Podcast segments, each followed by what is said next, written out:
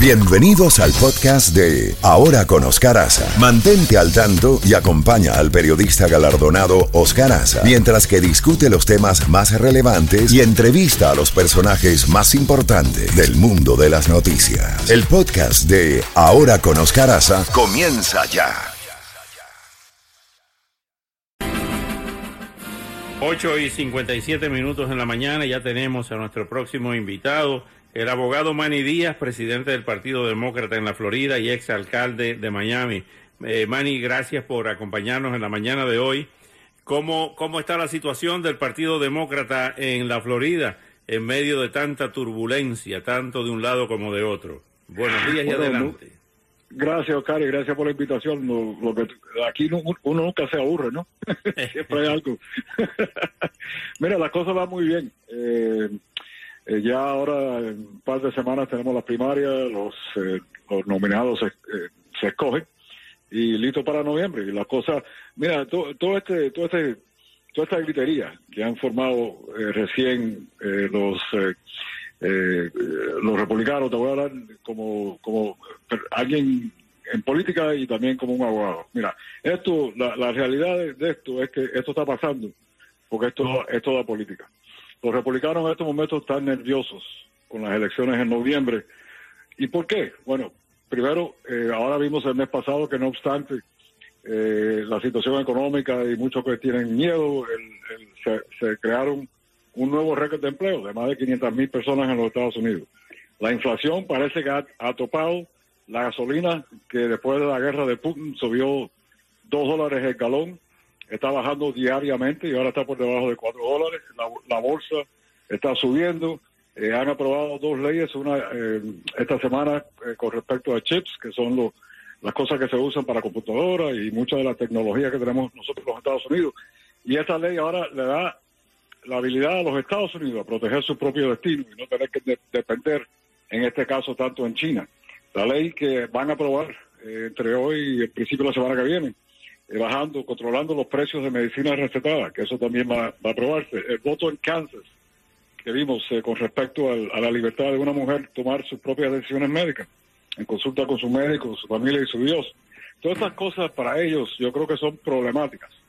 Y entonces esta, et- esto que vimos en los últimos días con respecto a lo de Trump, pues le ha dado algo a ellos para poder eh, distraer a todo el mundo de todo esto que está pasando positivamente y atacar a una de las instituciones más grandes de una democracia, que es el FBI.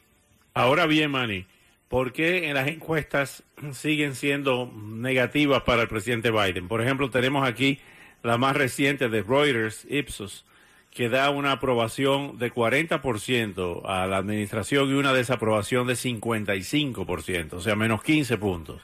También tenemos la de Político, eh, Morning Consult, que da una aprobación de 39% y una desaprobación de 59%. ¿A qué se debe eso entonces? Bueno, yo creo que ha sido una serie de, de- de cosas, muchas de ellas fuera del control de- del presidente, que obviamente hay que... Mira, cuando uno está en una posición como esa, pues to- todo lo malo le cae arriba a uno.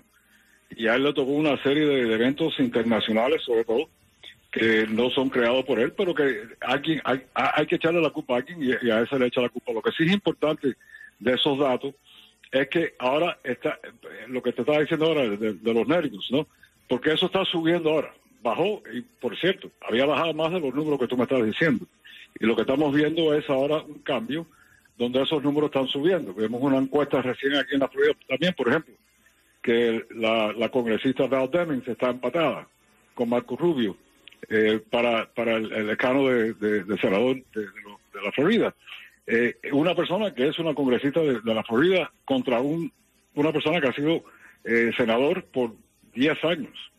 Eh, o sea que se conoce mucho más el nombre de él que se conoce de Val Demings. Y así todos están empatados. O sea que lo que estoy viendo, lo que estoy viendo es un momentum a lo contrario, que está ahora yendo en contra del Partido Republicano y por eso está nervioso.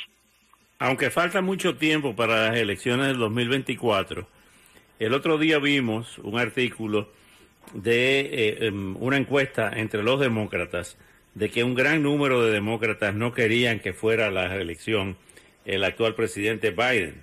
¿Cómo lo ven ustedes desde el Partido Demócrata de la Florida?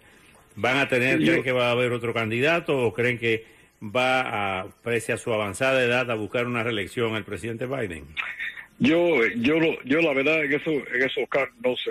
Como tú dijiste, de aquí a noviembre eh, es un siglo y de aquí al 2024 son varios siglos. O sea que de aquí a allá lo que va a pasar, lo que no va a pasar, eso todavía no se sabe y veremos la decisión que tome el presidente. ¿Cuál es la prioridad del, Partido Demócrata eh, al frente de, del cual está Manny Díaz? ¿Cuál es su prioridad, Manny? Seguir, seguir, ayudando al, pueblo, eh, seguir bajando los costos, seguir eh, controlando la, la, inflación, seguir creando trabajos, seguir bajando costos como los costos de, medicamentos.